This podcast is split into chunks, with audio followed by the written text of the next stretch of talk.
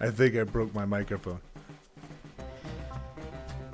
Good afternoon, good evening, good whenever. We are the Uncultured Saints. I'm Pastor Goodman. Joining me today is Pastor Lietzau, and uh, we are, are, here to talk about. Um, are we on free will now? We are on Free Willy. That's No. what we're doing. Free free will. It's the same thing. It's it's not. You're you're going right back to your Disney movie because you didn't want to do your homework for the podcast. Listen, there's going to be a lot of Disney talk. A lot of Orca the Whale stuff. That for movie's as yo- old as me. for you younger. No, it's not. When were you born? 1984. Well, okay, so you got 11 years on that movie. Okay. So, so, so, uh, just a spoiler alert, everybody out there. Uh, I'm going to be talking a lot about Free Willy. Can we can Um, we talk about uh, movies that came out on VHS to a, a, a youth podcast who, who never actually had a VHS? No, I think you can because I think I think you can YouTube the entire video. It would be a mistake, I believe. We're talking about free will, which is uncomfortable because it's one of those concepts that um, You gonna get this out? It's free will. One of those concepts that's really difficult uh, to to understand and to have a conversation about because, uh, like Pastor Goodman was saying, words or wanted to say, uh, words mean something, but they mean different things to different people. Well, they're kind of sticky like that. I mean, they, they sort of grab hold of things a- as you pass them through. It's sort of like a fruit snack that your kid pulls out of his pocket and hands it to you. It's not just the fruit snack that he wants you to eat right in front of him. It's it's covered in all sorts of stuff. That's that's don't a wonderful. know how that analogy works. I I'm living my life, Pastor. That's how. Um, so I can say something like social justice, but that word in the last few years have come to it. it it's grabbed hold of other meanings. It, it's been drugged through enough stuff that it, it's a loaded term. I can say um, free will. I, I can say love. I, I can say forgiveness. These are words though that that sort of pick up stuff along the way, and so sometimes it's really actually helpful to just say what do you mean when you say this word or, or even just your catechism what does this mean because no, it- this. Sorry. go ahead I'm, I'm going to. Um, no, this is important, uh, and it, the, it's important. The reason why, because if we don't, then any conversation that we're having, unfortunately, in today's day and age, we're we're gonna or we're gonna risk the chance of getting at the end of the conversation, speaking with somebody who we're pretty sure we disagree with about certain things, but at the end of the day, we say the exact same thing, and each walks away saying, mm, "So who who was right? We're talking right past each other we're talking it right past each other. So, uh, for instance, uh, when you're when you're speaking about things like uh, grace, when you use the word grace uh, with a Lutheran, or you use the word grace with a Roman Catholic, they mean completely different things. Uh, so so grace grace for a Lutheran uh, and and don't don't crucify me if I if I don't speak exactly uh, the the right words, but basically grace You i don't know what for a Lutheran grace for a Lutheran is uh, uh, is God's uh, divine undeserved favor upon us through Jesus Christ. Whereas grace for a Catholic, and again I'm oversimplifying it, but grace for a Catholic is a substance that's poured into us which allows us to do something. And yes, that is given by God, but it's this grace poured into me that allows me to do X, Y, and Z. So when you when you quote scripture and you say I'm saved by grace through faith, and the, the Roman Catholic says yep, and the Lutheran says yep, but we believe two different things on that on that section there. Right um, and so when then we grab hold of our word of the day uh, free will um, we Word of the Pee Wee Herman's Playhouse. yes um, you're just rooted in the 90s um, Tell me about. Nirvana later. Um, when you when we're talking about free will, we end up sort of bogged down in what we think it means, and more often than not, we, we get sort of rooted in um, the world around us and what it looks like. And so, when I say, "Do we have free will?" everybody automatically defaults to Yes, of course we do. Because I mean, I look around and well, I, I I chose to get out of bed this morning. I chose to eat oatmeal for breakfast. I chose to wear this shirt. Um, and if if you say we don't have free will, it makes us robots. It means I didn't choose any of this, and I'm pretty sure that I did. Um, yeah, and, and if I may, we mm-hmm. we're all okay with that, and and and mm-hmm. everybody would agree um, that that we're not robots in, in that in that regard. Oddly enough, when you get to the more important things, though, sometimes we don't know where to stand on that, and I might be going off on a tangent, but what I ate for breakfast, I have free will, and God doesn't care.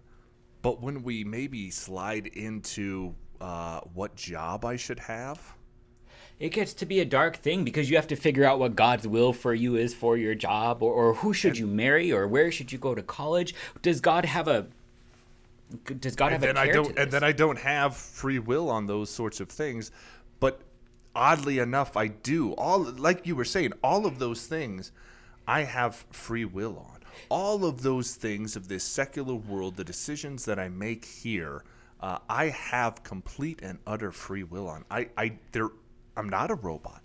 There isn't this fatalistic thing that God has set out for my life that He has planned every single iota and speck, big or small. That isn't the case. Right, and that's actually a really important tangent. We get this idea that God has a plan for my life, and so unless I somehow figure out what His will for it is and choose the right college or choose the right woman to marry or choose the right job, then somehow things will go much worse. Whereas all along the way, God simply says, well, um, baptize and teach everyone to observe all that I have commanded you, and lo, I will be with you everywhere that you go um, he, he says where you're you're receiving my gifts i'm going to be with you. And so you can't choose a college that god's going to be like no i'm not going to go there. Um, there you absolutely do have have free will. So since you can choose everything then in your life does that mean you choose to believe? Right. That would be the assumption right?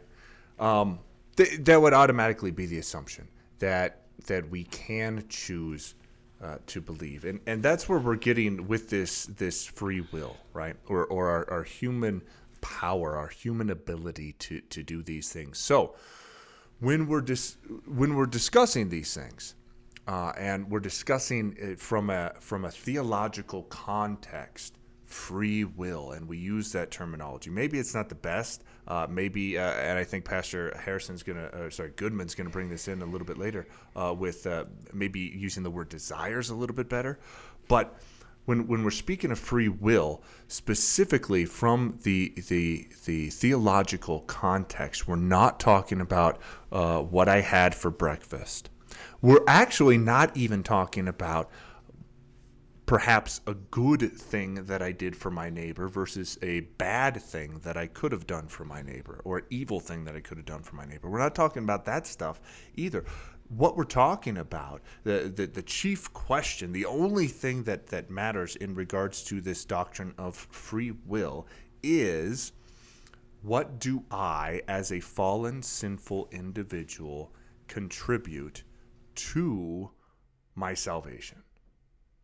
Right, and this actually isn't all that complex. We we grab hold of this terminology and, and all of the philosophy that comes with it, and I think sometimes we make it a lot harder on ourselves. This is simply um, not even just you know how can you know about Jesus unless you've been told about Jesus? Because there still comes a point where you figure I've got to choose to believe in Jesus. It, it's it's the trust. Um, and there you see that play itself out all the rest of the world too. I can be in the car with my kids and we're driving somewhere and they're asking me the same question they ask me every time we go anywhere, whether we're in the car for five minutes or the whole day. Are we there yet? And I can tell them exactly how much longer. I can tell them even the directions. First, we're going to get on this highway, then we're going to be here for this many miles, then we're going to get off the highway, then you're going to ask me eight different times to go to the bathroom. And all the way along, that's not a good enough answer Otherwise, you'd stop asking me the same question over and over again. My kids love me, but they don't trust me well enough to actually get them where they need to be. They think they actually need to have a hand on the steering wheel and know when. Dude, just relax. We will get there when we get there. God's law demands that we love and trust in Him. And we think that it's our job to choose that trust. And, well, if we can't choose to trust unless that trust is first given, how are we going to do so with, with God? Um, in, other words, how can we actually not only say we love God, but actually come to believe His word is true unless something bigger is happening. Um, and so when we talk about free will, maybe in, instead of um, using the term free will, like did I choose to believe in God, just start simpler. Let's do let's do free desire. Are you free to desire to call good that which God calls good? Are you free to desire the things of God? Are you free to desire His will is done, even if you have no idea what's going on? Well, this is the crux of the matter then, Yeah. and, and the whole issue, because from from the Lutheran perspective, we would say the confessional and and biblical perspective, we would say no, I don't have that, right? Uh, just to to to real quickly summarize uh, part of our our catechism, we say that uh, I believe that I can't believe. Right. I believe can't that I cannot, by my own reason or strength, believe in Jesus Christ, my Lord, or come to Him. So if that's going to happen, it has to happen from outside of me. The Holy Spirit has called me by the gospel. But that doesn't make sense, Pastor Harrison. That's That's- that's the whole thing. Bec- and going back to th- then the do I have free will? Uh, and, and the natural inclination is yes, obviously, because I decided to, to wear this blue shirt today. And I decided to go to LSU instead of, I don't know, what's another college down there? Louisiana State University, right? The Raging Cajuns. Uh, and don't even just, why- I decided I've never to even sin. been there. Right, Why am, no. I, why am I bringing up Louisiana? I don't know. Um, but but even just grab the free will thing and say, well, I decided to sin. Like I'm not going to make God culpable for that. We just talked about sin is not God's creation, but but man's corruption of God's creation. God did not will me to sin. Um, God did not make me sin. I, I chose to do that. Um, and, you can even say then that, that the blue shirt that you chose to wear is sinful because God sure wouldn't have you wearing that thing. Um, that's that's hideous. But you, you can say what the scriptures say. Ephesians chapter 2 says, You were dead in the trespasses and sins in which you once walked, following the course of the world, following the prince of the power of the air, the spirit that is now at work in the sons of disobedience, among whom we all once lived in the passions of our flesh, carrying out the desires of the body and the mind. We were by nature children of wrath. So we see that by nature we are born sinful thing that we've talked about, but also that we are dead people who are still walking around doing dead people stuff. Yeah, but Pastor Goodman, that's just metaphorical. I mean, No. he's he's using uh, Paul here is using an extreme argument uh, in order to to put his point across. I, that that's what people would say, isn't it? Absolutely. Um, except the sins that he connects it to really do kill us. Uh, again, he would write, The wages of sin is death, but the free gift of God is life everlasting in Christ Jesus our Lord. He's not being metaphorical.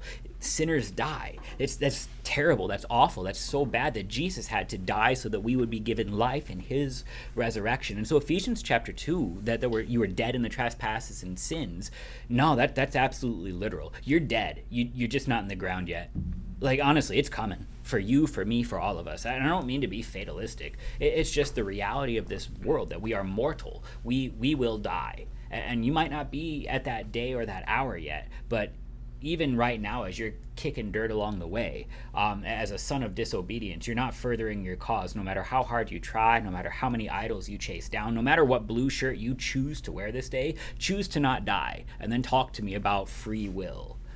See, that that has to be given. That has to be a gift. Yeah. And then we go back. I mean, this does kind of tie back, as it should.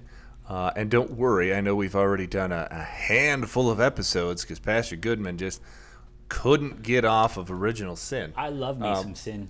But so we go back to and, and, and we see how this is tied to to this original sin argument with the if you have the correct understanding, appropriate understanding of what original sin is and who we are in our original sin in this corrupted flesh versus if you don't think your your flesh is fully corrupted, then that's going to bleed over into how you understand free will or free desire. Because if you don't think that from conception your flesh is corrupted in such a way uh, that is is terminal, then you're going to, with your free will, have the rational understanding that I can make a decision. I can help along with this conversion. I can do some of this sort of stuff. Whereas on the other side of the coin, if you've come to the conclusion, and we would say correct conclusion, uh, scripturally speaking, if you've come to the conclusion that I have been conceived in sin, and that sin will lead to death,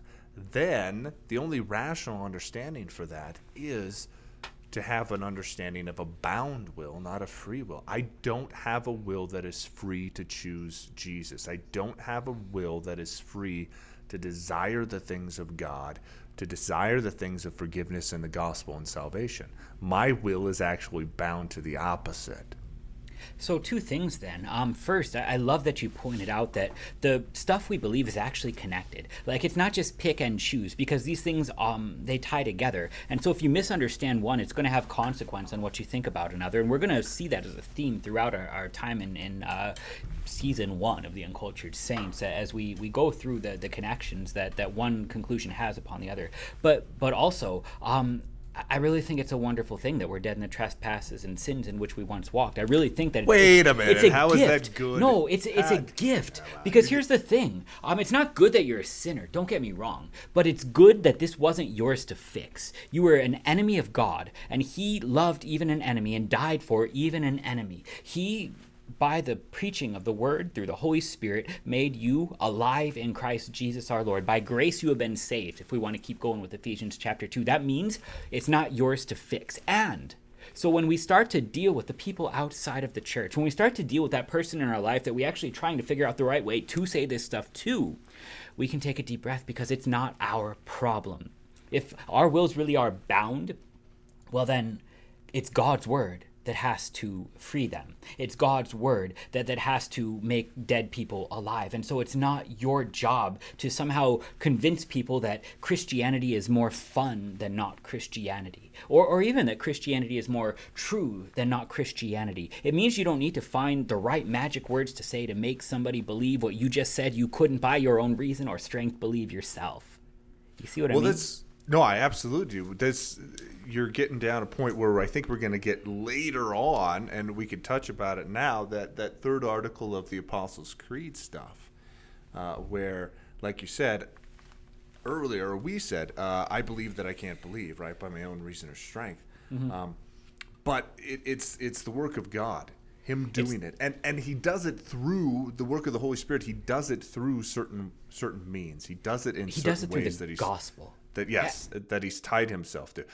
It's the gospel because here's the thing. Most of the time, when we sort of have these sort of initial confrontations about Christianity, it's never rooted in that. It's never rooted in did Jesus rise from the dead for sinners. It's always rooted in the law. And there, it's a much tougher sell because the law demands faith. It absolutely does. That's the first commandment, but it cannot provide it.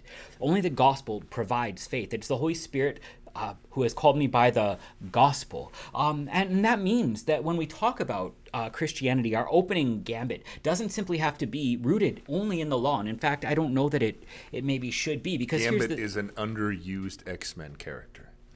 he, he's the best. Um, thank you again for another wonderful 90s reference, uh, This is- Lito. This is how I, I show my worth to this podcast.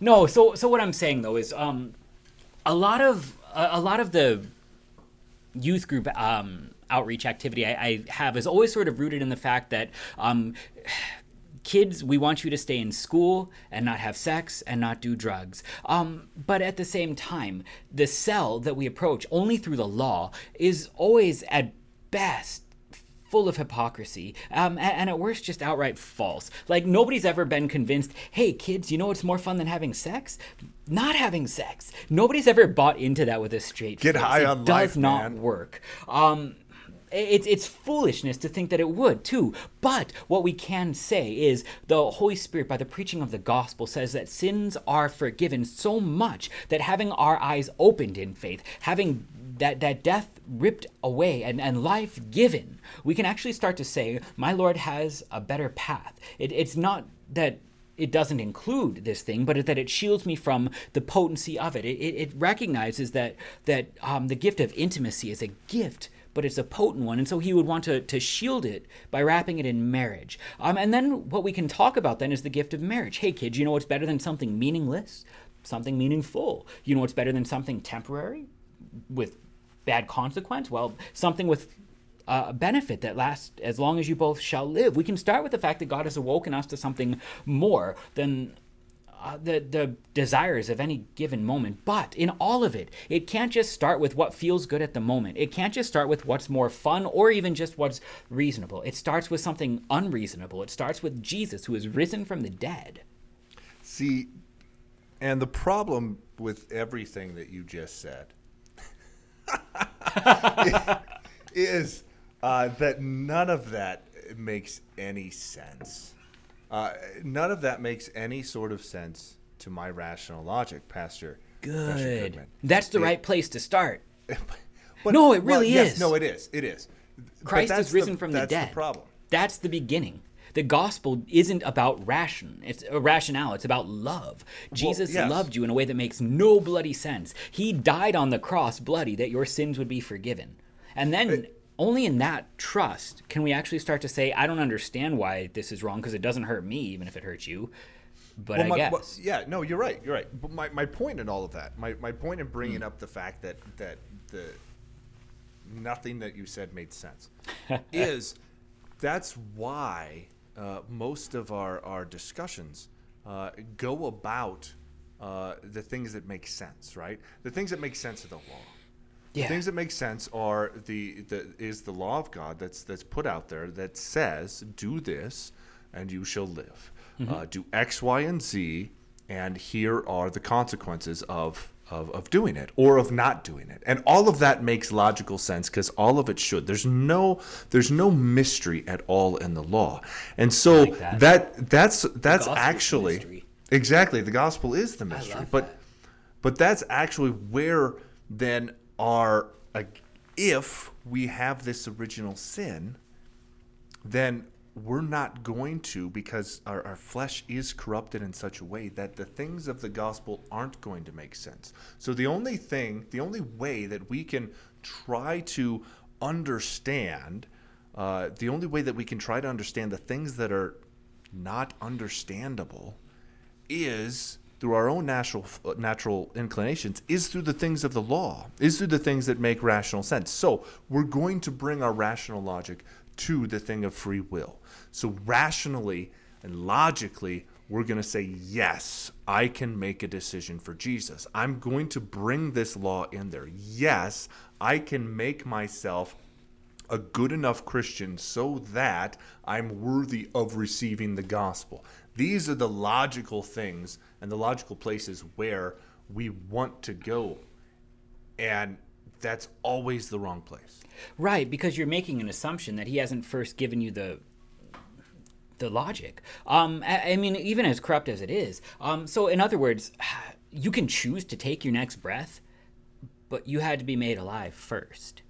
And when you ignore the fact that God has already given you this gift, you think that it's yours to maintain. It was even as it was yours to choose, and none of that's true. It's always Him providing. And then you start to measure Christianity in the law instead of the gospel because you chose, because you thought you you've stopped or excuse me, you started after the point that God already gave a gift and you decided this was my job. And that's why when we talk about what a good Christian looks like, we never actually describe the gifts of Christ. We always talk about the outward works of the law, in which case Christianity looks stupid because most of the time I know Christians who are sinners and the nicest people I meet aren't Christian. Mormons. Hands down. Like just hands down. Um they are bound I, by I law and they're be- nicer. before before I moved to, to Wheat Ridge, I was in Albuquerque, and, and there's a, a pretty big contingency of, of, of Mormons in Albuquerque, which I didn't know. On my street, uh, I would say a third of the people were, were Mormons. And I tell you what, uh, I wouldn't want another neighbor. Uh, the person uh, living next to me was a Mormon. Across the street was a Mormon. Down the block was a Mormon. And they are the best neighbors you could ever have because they're never going to throw a kegger till two in the morning. uh, you're never going to have the cops called to their place. Uh, they're never going to throw uh, garbage over your fence. They're never going to kick your dog. They're never going to do any of these things. In fact, they're going to go above and beyond. Even If for I you, a- who was doing all of those things, they must have Well- hated having you as a neighbor. Exactly. They couldn't stand it. And yet, if I went up and I said, "Hey, uh, I need some help with some yard work," uh, they were they were bound to help me. They had to do it. I, I, I'm doing this tongue in cheek, but we would say that, and to your point, Pastor Pastor Goodman, we would say that some of the nicest people out there uh, who do really good things for their neighbors or for strangers aren't Christian. They don't Right. believe in the triune God. They don't understand the things of the gospel. Jesus isn't the one who died on the cross for them. Their their belief is this. Obviously he did. He died for, for everybody. That's that's not what I'm trying to say here. But the unbeliever, there's tons of nice unbelievers. and that's fantastic. It's good to to do these good works, but um, the question is, do they have the peace that we have? Because the Mormons might be nicer, but I guarantee you, you have more peace because you're not doing these things out of fear, out of guilt, and out of secret shame that you have to be doing these things publicly in an outward fashion to the point where you don't become the neighbor that everybody looks down upon. As a Christian, we have a peace that is not rooted in the law but in the gospel. We're not talking about whether or not believers and unbelievers can both be nice. Of course, unbelievers can be nice. Even our confessions would would acknowledge this. Um, uh, Chemnitz would write, "In worldly and outward affairs which apply to the livelihood and maintenance of the body, a person is cunning, intelligent, and quite active. But in spiritual and divine things which apply to the salvation of the soul, a person is like a pillar of salt." Like Lot's wife. In other words, when it comes to furthering yourself, of course you're going to be very intelligent about it because as a sinner, you know who I love more than anybody else? Me. So if it furthers my reputation in society, if it helps society get along, if it helps me get ahead, I'm going to be real smart about it. Um, but if it comes to, well, trust, that I can't do. Look to Lot's wife. This is a wonderful example. Um, Lot's wife was was led out of Sodom, away from all of the, the tragedy that was about to strike the city because of of um, just the sin that has all but destroyed it even before the fire ever came. She was told get out, um, but she left by the law, not by the gospel. She left by explain, explain that. she Unpack left by the, the, the raw command of God, get out now. But the thing is, all the way along there, the one thing that she couldn't quite do was say, It's good that I'm leaving. And so as soon as she was told, Don't look back, well, what do you think she did? She turned around, she looked back, she turned into the pillar of salt by this story. This is what happens She should we- have listened to Oasis. There's a song by this Don't. band called Oasis. It says "Don't look back" in anger. Um, it's, it's a good song. I encourage you to look it up. It's on cassette. Uh, CD, CD at least. Okay. So when you want to do this thing simply by the will you outwardly obey God's command? A- absolutely. You can find all sorts of people who, who can outwardly do these things. But the idea that, that I would say it's good that we're here. I trust that God has this thing under control. That comes from first, well, faith. Um, of course, there's an outward extent to which anybody can follow that which is healthy for them. But it's always done in the way that we relate to other people, never in the way that God relates to other people. In other words, it's always done in that I, I recognize this will be good for me if I do this, or good for my my tribe if if we do this. It's never rooted in the fact that God died for this person, and God died for me. And, and God calls us holy, not based on our works, but based on His mercy. So what we're doing then isn't about us; it's about His love. So going back to that Chemnitz quote that you said there, Hmm. uh, that in, in in regards to worldly things, I'm I'm free to do you can wear your blue shirt if you want.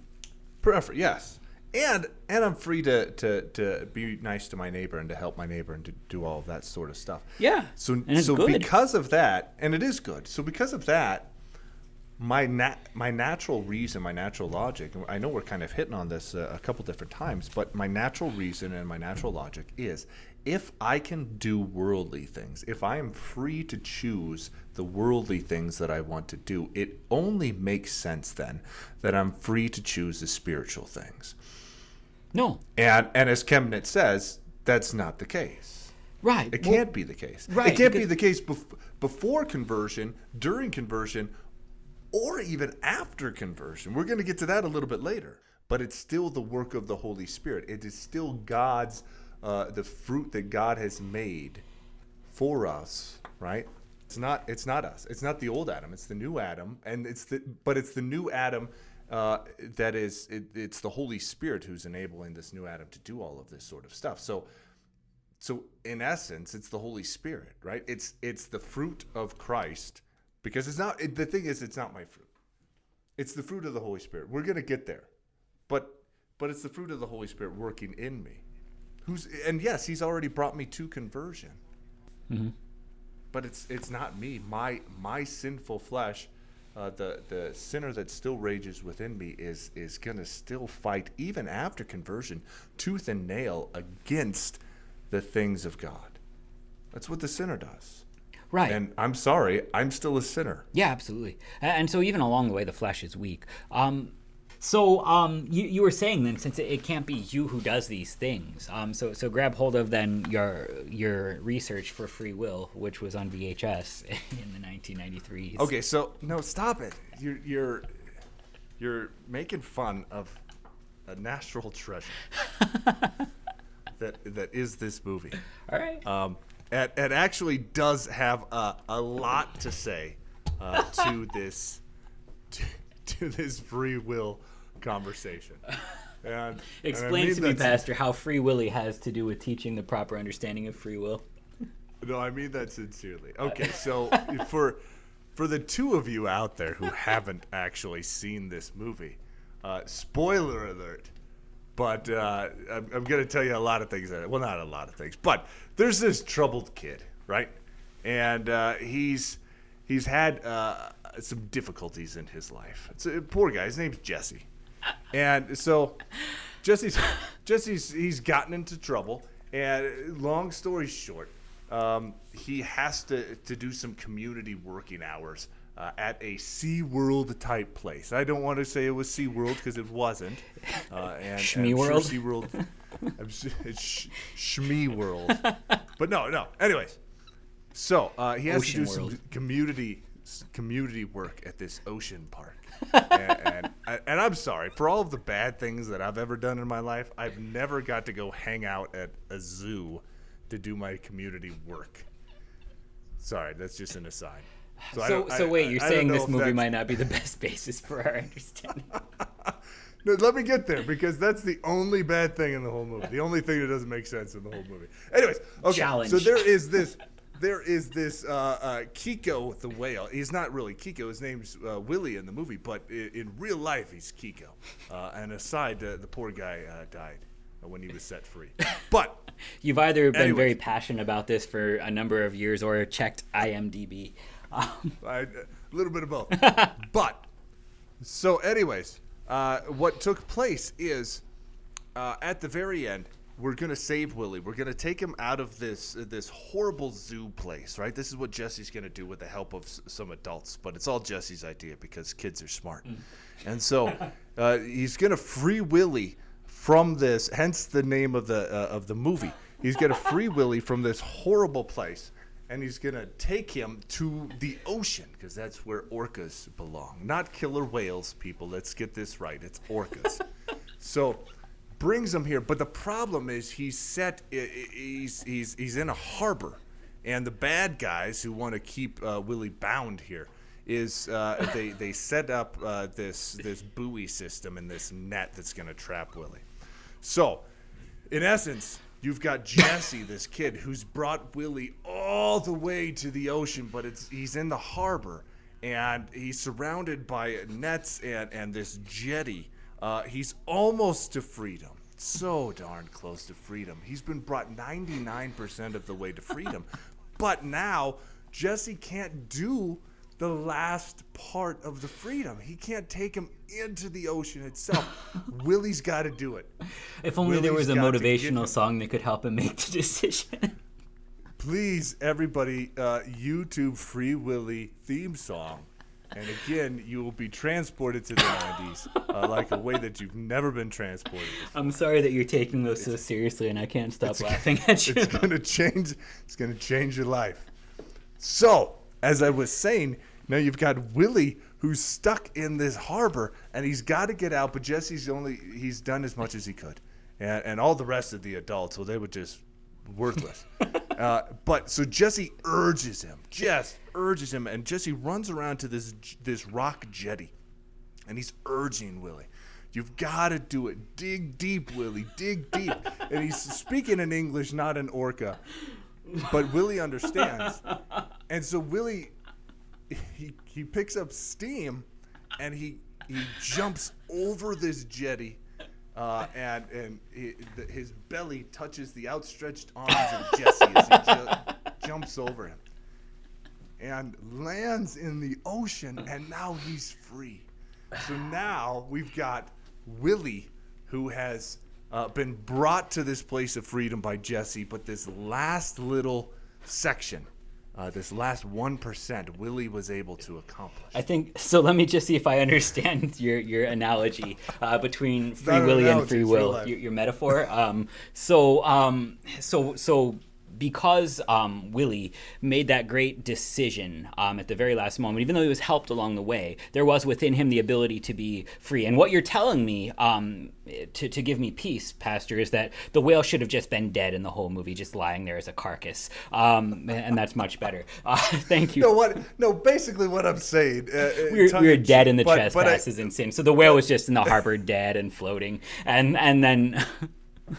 no, what? What I'm saying. There's no is, song is, that's uplifting. This, this, is an analogy. There's no Michael Jackson. Of, stop it. There's plenty. Uh, this is an analogy of uh, our, the natural uh, belief of of I would say conversion. Mm-hmm. Right? Is that uh, we would say okay. Uh, yes, we fine. We'll take that Ephesians uh, section and say I'm dead in my trespasses and all of this, and that God brings me all the way here and shows me His gospel, and I hear it, right? I hear this gospel spoken into my ears, and then we've we've gotten all that way with saying it's all God, it's all God, it's all God. By grace you have been saved. By grace you have been saved. And then my natural inclination says, but I've got to do that last thing. I've got to make that decision. I've got to make that choice. I have to jump over the jetty into freedom. Right. Right. So I mean, if and, only we had a, a, word of God then that would say over and over again that this this was not a, a thing that happened. Um, so, for example, um, I I don't know. Uh, let me just grab all of them. Uh, for the intention of man's heart is evil one. from his youth, Genesis 8. The heart is deceitful above all things and desperately sick. Who can understand it? Jeremiah 17. The mind that is set on the flesh is hostile to God, boom, Romans 8. Boom. The desires of the flesh are against the spirit, and the desires of the spirit are against the flesh. These are opposed to each other, Galatians 5. For we know that the law is spiritual, but I am of the flesh, sold under sin, Romans 7. I know that nothing good dwells in me that is in my flesh, Romans 7. I delight in my, the law of God in my inner being, but I see in my members another law waging war against the law of my mind, making me captive to the law of sin that dwells in my members.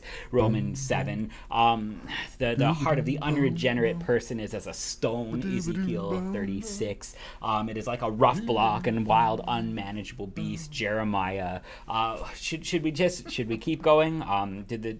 But I can still choose Jesus.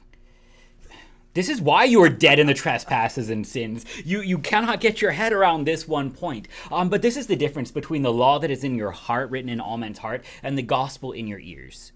Because the, the faith comes by hearing and hearing the word of Christ. So that we who are so convinced that we have everything figured out, even as we wage war against God, dead in the trespasses and sins in which we once walked, God in his mercy reaches out to us and he says, No, no, you're dead but here's my dead and risen son for you that you would live. You don't have. Yeah. Sorry, go, ahead. I, I, no, I was just going to say um, it's interesting. I, I, I, love how you did actually read all of those uh, sections of scripture. And if, if you just quickly flip through uh, the, the formula of concord, I'm not sure if there's if there's another section uh, or another article in this in this formula that that will quote scripture more than this one. I mean, maybe there is. Oh, I know. I mean, like I didn't a, even do half of it. There's a ton in this, exactly, and and that was just one section of this. Right. How about like, no one can come to me unless the Father who sent me draws him. No one can know the Father except the Son, and anyone to whom the Son chooses to reveal him. No one can say Jesus is Lord except in the Holy Spirit. For apart from me, you can do nothing. That was um, John, Galatians, James, Corinthians. Um, we not that it's all. It's not just in one place. It's all over. It's amazing how it's all over the entirety of Scripture, this this clear proclamation of this, as we would say, as Paul would say in Ephesians, this deadness of us. We are dead in our sins. There's absolutely nothing that we can do. And then yet you've got a vast majority of Christianity out there, and I'm not even speaking about uh, the unbelievers. You got a vast majority of the uh, of the Christian church out there saying that that last little part is up to me. I've got to pray the sinner's prayer. I've got to accept Jesus into my heart. I've got to make him to be my savior. I've got to do that last thing. I wonder if there's a reason. I, I, wonder if it's because we haven't found Jesus in the places where he's promised to be. Um, so the same section warns us against something called enthusiasm. And that, that's not just like being really peppy for Jesus or anything like that, or, or being really, really passionate about a movie from the 1990s that nobody else cares about. Um, in, enthusiasm is seeking God apart from Watch means. your mouth. Enthusiasm then is, is looking for God apart from the preaching of his word and the administration of the sacraments. So here's the thing if you don't actually think God is present in his word and sacrament, you've got to start looking other places for him. And the one place we always seem to look for then outside of the gospel is, well, the law, in the doing of something, in the me choosing of, of something. Um, and, so enthusiasm is, is it, it's, it's very, very dangerous stuff because you go looking for promises where there are none made to you. I think I think Luther says, and again, I might be misquoting him or just attributing something mm-hmm. of my own words to him, which is always it's easy to, to, do, Yeah, it's it sounds it makes good. you win arguments, but it's, it's some, something Luther along the lines of of of all unbelief is enthusiasm, or or there's enthusiasm tied into this sort of unbelief, and and again, just just so that we can go over enthusiasm again so that that we understand it and so that you'll be able to, to speak to, to your neighbor about it without maybe even using the word enthusiasm because you bring that up and nobody's no you don't have to going use this to your neighbor to, but you have to understand this yourself so well, that you can talk th- but that's my point. It's it's it's going back to, to what we began with right? When when we were saying words mean something but they're going to have different meanings around. So when we speak of enthusiasm we're speaking about uh, hearing and knowing about God apart from the way that God has made himself known. So, it's being able to, or looking to, or hoping for God to show himself in a way that God hasn't promised he's going to show himself. Right. And for our own fear, even just, is God actually where he promised to be? Because if he's not then we're wasting our time in church. And i think that's mostly our fear. So when we get to talking about christianity we always try to describe it by its trappings instead of by the piece of the actual present God. But this is, I mean, Luther even, even writes in the Smalcald articles, which is, is a later thing, but it's the same thing enthusiasm. He says, God does not want to deal with us in any other way than through the spoken word and sacraments. Whatever is praised as from the Spirit without word and sacraments is the devil himself. In other words, if you go looking for, for Jesus where Jesus hasn't promised to be, you might find something but obviously it won't be Jesus. But what if I call it Jesus? That makes it worse. Um, that's like cauliflower potato chips, Pastor. You can say that it's a potato chip. You can say, but if it's made from cauliflower, I don't want to eat it. That that it is a horrible vegetable. It's it's the worst. That's why they have to make it into everything else because it's it's of no value in and of itself. It's it's a product of the fall. Uh, it can't it can't stand on its own. Merit. No. Um, from gotta, when Adam and Eve got to sinned, pretend that it's mashed cauliflower. Yeah, there were thorns and thistles and cauliflower. Um, it's the worst, and, and, and nobody should praise it ever. and why and why would you take broccoli and then make broccoli flour? What's broccoli flower? You've never seen broccoli flower? No, and I don't want to. It's a crossbreed between broccoli and cauliflower, so it's green cauliflower. That sounds awful. It's not good. It's not. Um, but what? if there was, if you ever needed any other proof that we are living in a fallen world, mm-hmm. broccoli flower. Is there another '90s movie that you could reference to transition us back on topic? Can you raid your VHS collection for me, real quick? I don't know. All right, so in other words, then um, let's go by the word of God then instead of your VHS collection or by our feelings. Here's the transition: for we should not and cannot always judge from feeling about the presence, work, and gifts of the Holy Spirit. Um, if, if you want to go looking for God where He hasn't promised to be found, if you want to go looking for God based on what you're doing or what you're feeling, if you want to go looking for God in, in that, well, when you need him the most, he'll feel the farthest away. If you want to go looking for God in, in your works, when you can't do anything and you actually need him, you won't find him. Or, or when in your, your, your happy feeling in your heart, when you're lying in a hospital bed, broken down by the power of death that is sin, God will feel very far from you. The, the word, the sacraments, they're given so that you might know that he is near to you, just like he promised he would be. The weird thing is about this enthusiasm stuff. It's it's it's been around forever. And you again, you're going to be able to see this in in scripture, but you're also able to see it. We had it with the the reformers. We had it with with Luther. We had it with. Uh, and uh, make a note here because I'm trying to. I always forget this guy's name when I'm actually trying to bring it up. Who's the guy that Luther's writing against in um, uh, against the heavenly prophets? The guy who swallowed the Holy Spirit and all. Karlstadt? Karlstadt, there it is. Okay. Uh, you, you have it with Luther, even at the very beginning of, of the Reformation, where you've got uh, uh, fellow pastors and professors at, at the same university who are taking the Reformation and going far too far with it. And so he even writes uh, against this guy named Karlstadt, uh, saying that he, he swallowed the Holy Spirit, feathers and all which which basically he's saying is is Karlstadt's this enthusiast. Again, meaning that Karlstadt is looking for Jesus, looking for conversion, looking for all of these things apart from the word and sacraments. So then, fast forward to us sitting here in 2019, and all around us and all around Christian churches, we're never going to use this word, but all around these non-denominational churches, these Baptist churches, I would even say it it necessarily moves into the Roman Catholic churches. All around is enthusiasm. It's just looking for God and his promises to be in some place that he hasn't promised them to be. This is nothing new. There's nothing new under the sun. Absolutely. And where we always try and put him then is rooted deep within the law. If you're doing it by a feeling, by a work, by by any of these things. It's always going to get buried in the law in some way because you need to somehow manipulate the emotion by doing something. You need to somehow bring about the the present response by doing something. And in all of it, God is saying this is not about you. This is not about what you are doing. This is about Jesus for you. Um, it's a, it's a wonderful, wonderful gift to have a bound will. It's a wonderful gift to know that God calls us to faith apart from our will, our, our strength, our ability, our, our anything, because then you can't mess it up. At best, if you want to make this about you, you have the hypocrisy of, of warring desires, of, of wanting both to be a better Christian but also to go and sin. Um, and at worst, you have something that isn't going to make sense to anybody at all because it's light compared to darkness. Um, it, at, at best, you sort of have this idea that Christianity is sort of pretending until you finally believe it. Sorry, I was looking up Free Willy too.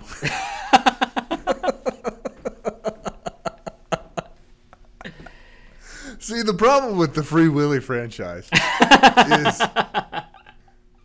you should have just stopped at the first one, right? Uh, because if you've got Free Willy, who's now out in the ocean, uh, why he got caught again? Is he, why, why is he getting caught again? It's, you made it there. See, it's not like the Mighty Duck franchise, where at least like the second one, you, you could justify them being a second movie, not a third. You know, when they go off to college, that's just dumb. but, but you just know when you're ahead, right? I'm done. No? I'm still not with you on the first one because what you had to do was put a whale in captivity so that you could make a movie about how whales shouldn't be in captivity. Um, I, am going to challenge. No, I didn't. That is ironic, though, isn't it? That that this whole movie is championing championing, championing. Uh, the freedom of of this orca. Uh, but you know they didn't get a wild orca for this. Like they got an orca that was sitting there in SeaWorld. I shouldn't be encouraging you. Just oh, talk about Jesus, not Free Willy. Go. okay, so where were we going? We were I don't even know. I'm stuck on Free Willy no, again. No, we were talking about enthusiasm. Mm-hmm. Um, the danger of enthusiasm. It, it, and, and maybe we should talk about how enthusiasm or or yeah, how enthusiasm ties into conversion, how enthusiasm ties into free will because again, we're talking about free will. That's the article that we're talking about mm-hmm. here. So the the the writers here put enthusiasm in here. Why? Why is it important? How, how are we tying it? That, let's, let's draw these connections between Free Willy and Free Willy 2. Right? between between enthusiasm and and free will. Keep going. Why why did they bring it? No, I'm asking you. Why did they why, I don't why know they why bring they made Free Willy too. Nobody does. It's one of the one of the mysteries, great mysteries of life, mm-hmm. like the gospel. All right, so if you are going to be made alive from being dead, that has to happen somewhere. And this is ultimately where it comes from. If you're looking for God apart from the places where He comes to you, of course you're going to wind up with yourself. So, of course, you're going to then have a, a, dead person pretending that he can just make himself alive. That's not what dead is. Um, if, if God comes to you through word and sacrament and the preaching creates the faith that it demands, well, then all of a sudden it's God at work to fulfill the law which He gives for you. This is law and gospel, the same as everything else. If, if it comes to your decision, your heart, your moment, your works, your anything, all of a sudden you have to somehow come up with what you need to sort of, I don't know, jump that precipice and, and uh, no, land no. free in the ocean. Um, yes, there it is. I hate that you made me do that. Um, if God is actually promised to be present in a meaningful way in word and sacrament, that means then his law can demand faith, his law can demand life. But his gospel, through that preached word, can actually provide everything that the law demands. And so when Jesus speaks to Lazarus and says, Lazarus, come out, is it law or gospel? Well, yes. I mean, obviously, it's, it's a command, but at the same time, Lazarus can't choose to come out of that tomb. Jesus has to speak him out of that tomb. And the same thing happens to us in the preaching of the word. God speaks to us out of that tomb. He, he calls us out. And so uh, we're not saying that the law is, is gone and, and done for. What we're saying is the gospel is fulfilling the law even as it is being spoken so that we are brought out and then free to not worry which was it that called us out? Where was the decision point for Lazarus to step out of the press? No, he he was made alive. Do you really think he wants to stay in the tomb? Really, it stinks in there. Everybody said so. He wants out and, towards his family. And and how and how was he called out? I mean, this this again goes against enthusiasm. Absolutely. It, it wasn't just uh, Jesus' presence there. No, he spoke. Right. He, he spoke. It was it was through his word. So again, this this life saving resurrection is through the word. This is this is how we must we must see it and again, we're we're not saying that that God doesn't have the ability to, for lack of a better term, speak to me through uh, a beautiful uh, sunshine and and a break in the clouds and and a sunset. And, no, I'm saying he's no, smart enough not to. Exactly. Because he's got the power to do that, but he never promised me that that's how he's going to speak. I need something He never clear. promised to me. Exact. He never promised to me that I'm going to uh, know his desire, his will, his gospel for me through the things of creation, through the things of feelings, through the things that inevitably, hey, yes, they've actually all become corrupted through this original sin. Creation is corrupt, my own feelings and emotions are corrupt, but that's where enthusiasm takes us. Enthusiasm takes us to trust in all of these things which actually have become corrupted. And yet, God says, well, wait a minute, I promise to be here.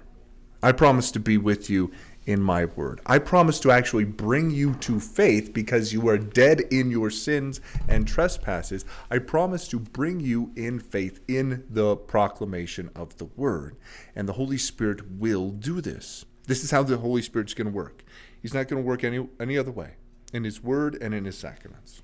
Right. And this, I think, actually answers the question that nobody actually wants to speak out loud. The one thing we're all sort of worried about when we start talking about who chooses what, um, and, and that's whether or not God actually wants us in in the first place. If we start with that God must speak us alive who are dead in the trespasses of our sins, we start with the fact that God doesn't want anybody damned.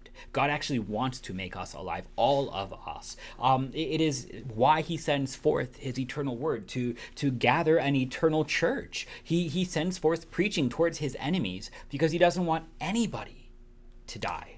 We're, we're, we're gonna we're gonna talk a little bit about that in, in the weeks to come. Yeah. Uh, when we talk about election, right? Because again, where does where does our natural logic, where does logic take you with with uh, with the doctrine of election?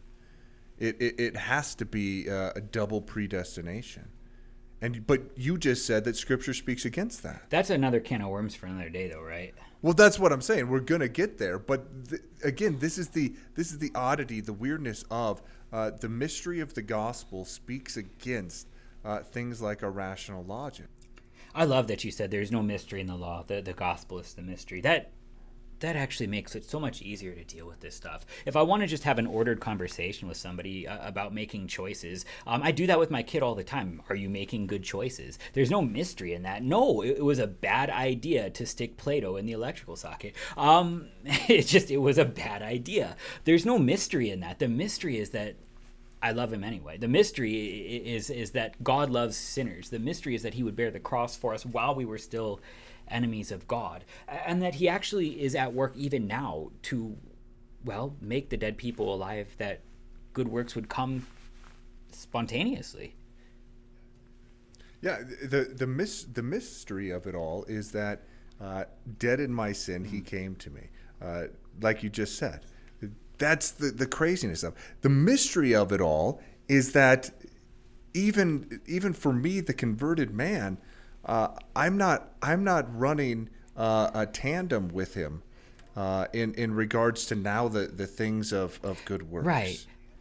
No. I can't be. I mean, I, I, I, I, can't because there's still that sinful flesh in my in me that is is still going to be that old Adam uh, that is never done away with until uh, my death and, and the bodily resurrection or or the resurrection in and of itself. So that's never going to be gone for me. Uh, this this side of of the grave.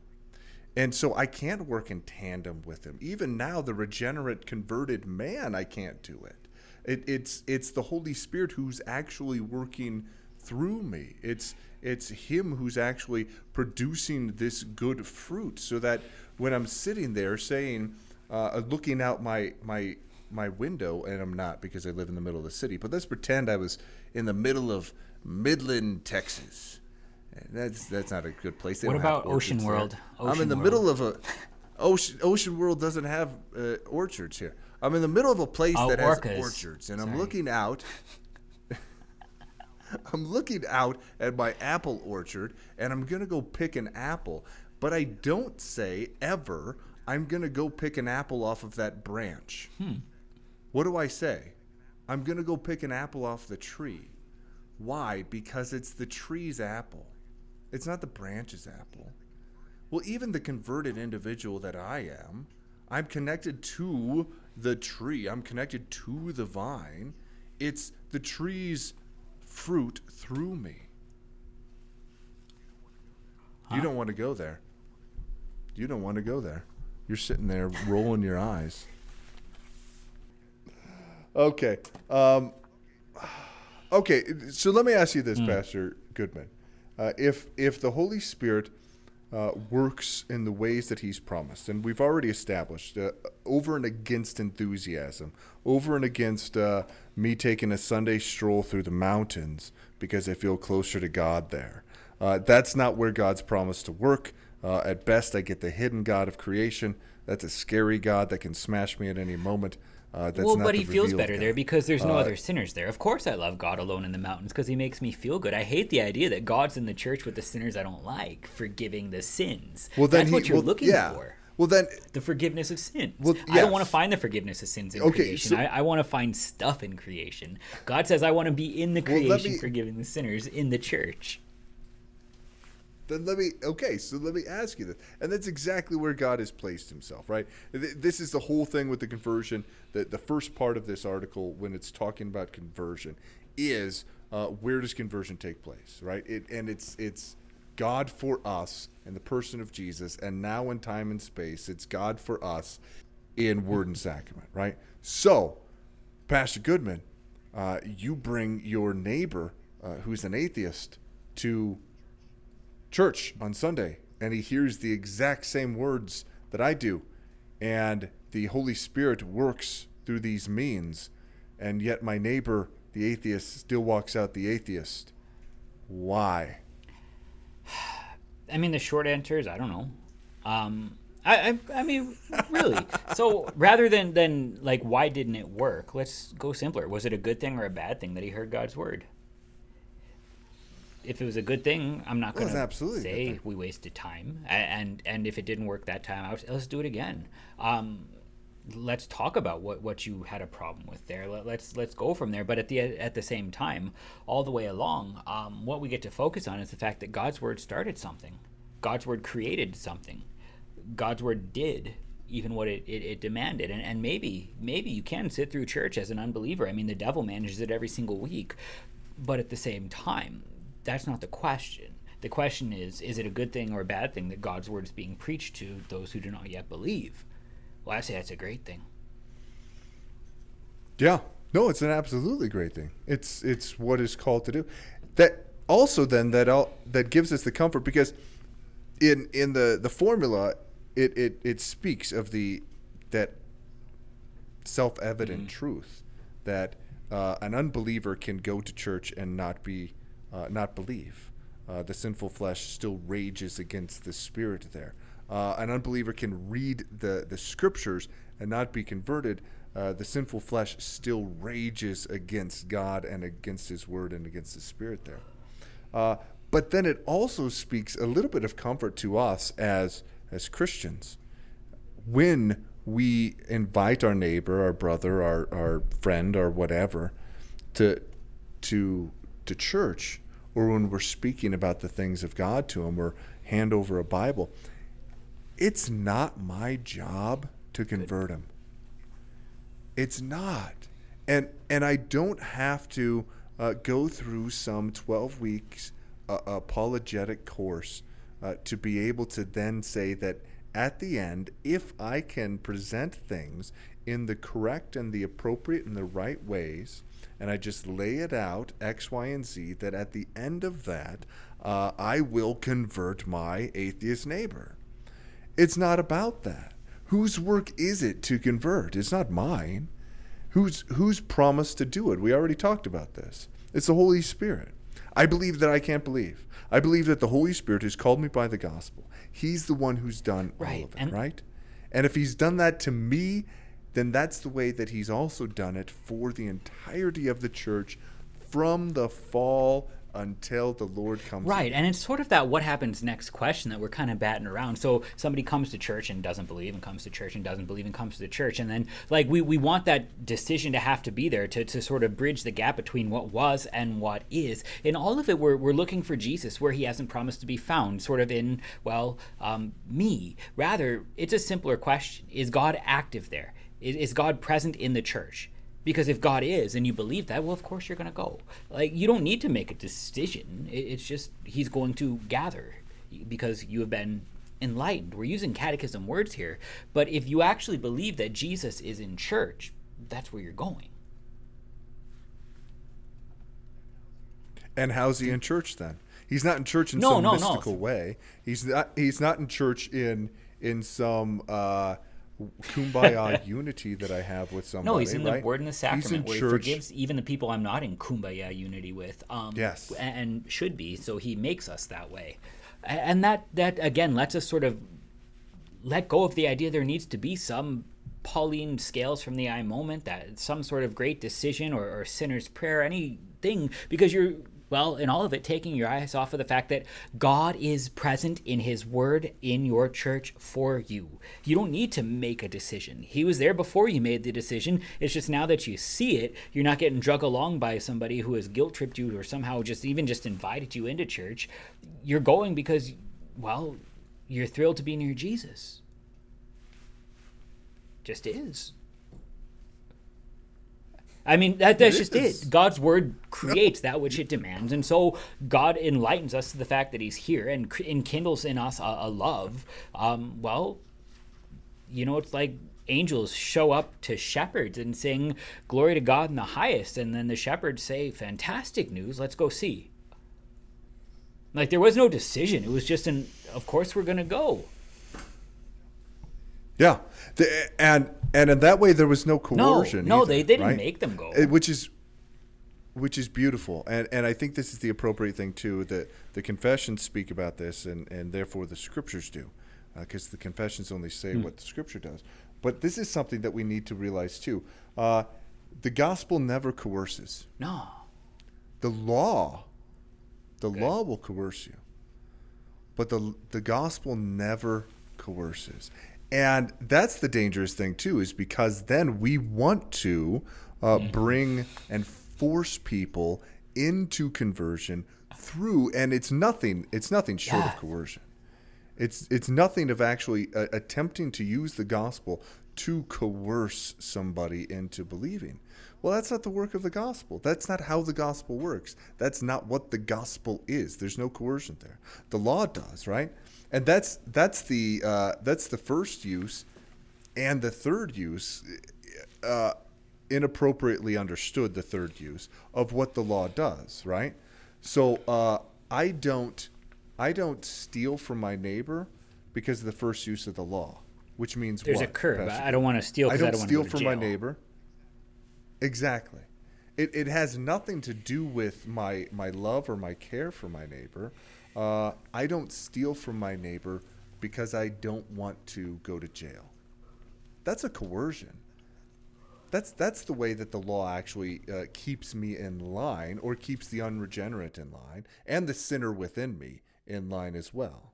But that's not the way of the gospel. So, Pastor Pastor Goodman, then let's maybe kind of wrap it up in regards to this, because uh, we do have this this sinner that lives in us, even though we've got this uh, new man, this new Adam that lives in us as well. And so, the new Adam uh, loves the things, isn't coerced uh, to to want to do the things of, of the gospel or the things of good works towards our neighbor, but loves them. And yet I still know, and, and Paul will say this in, in Romans, right? The things that I want to do, I do not do, because I'm a sinner. So so how are we gonna how are we gonna work with that? What do we do with that? Again it it's wonderful to have the gift uh, of, of, of a free desire uh, of a desire of the things of god. Uh, it's let me start that over. Again it, it's wonderful that god would make for us the again when we talk about this the, the distinction might be useful to, to recognize there's a difference between the free will and the free desire because free will has all this baggage. And so it stops being about then you know did god make me do good works? Did god coerce me to do good works? Or, or do i in fact now love good works? Do i have the desire for the things of god both the law and the gospel? Um, because if god did in fact create in me the desire for his good gifts, even the law, then I can recognize I have two desires now. I, I have the desire for that which God calls good and godly and meet and right and salutary, but I also have the old Adam desire to sin and, and just destroy everything around me. I have both of them at the same time and they fight every single day, and I feel like I lose them every single day, then the, the battle to sin. And Paul writes this way in Romans chapter 7 as well. I have two desires warring against me one a gift from God, one a curse from Adam. And in all of it, I have the gift of throwing up my hands and saying, Who will save me from this body of death? Thanks be to God through Christ Jesus our Lord. The God who spoke the gift of the gospel to me is the very same one who saves me from the daily war against sin I lose. So that in all of it, I can actually take peace, take comfort in knowing that even while my Mormon neighbor is outwardly nicer than I am, because I look at all of my sin and I say I'm not near as nice as somebody who doesn't even believe that Christ is risen from the dead as God incarnate, at the same time that Christ is risen from the dead speaks peace to me that my sins are forgiven. So that every single day, every single day, I would rejoice to drown the old Adam. I would rejoice that the new man would rise from the dead. And I would, um, I, I would take great peace in the fact that it's not up to me to win the battle against sin. Christ has already won it through his death and resurrection. That was that was beautiful, and, and I think I think that's the, the perfect way to to kind of end this. Uh, to to put a bow on it. I mean, that to to kind of wrap everything up again. It, we we should probably just once again hit Free Willy, and just talk about the, the need for every man, woman, and child uh, to go and watch this movie and understand the greatness of it and how it transcends time and space. I hate you so much.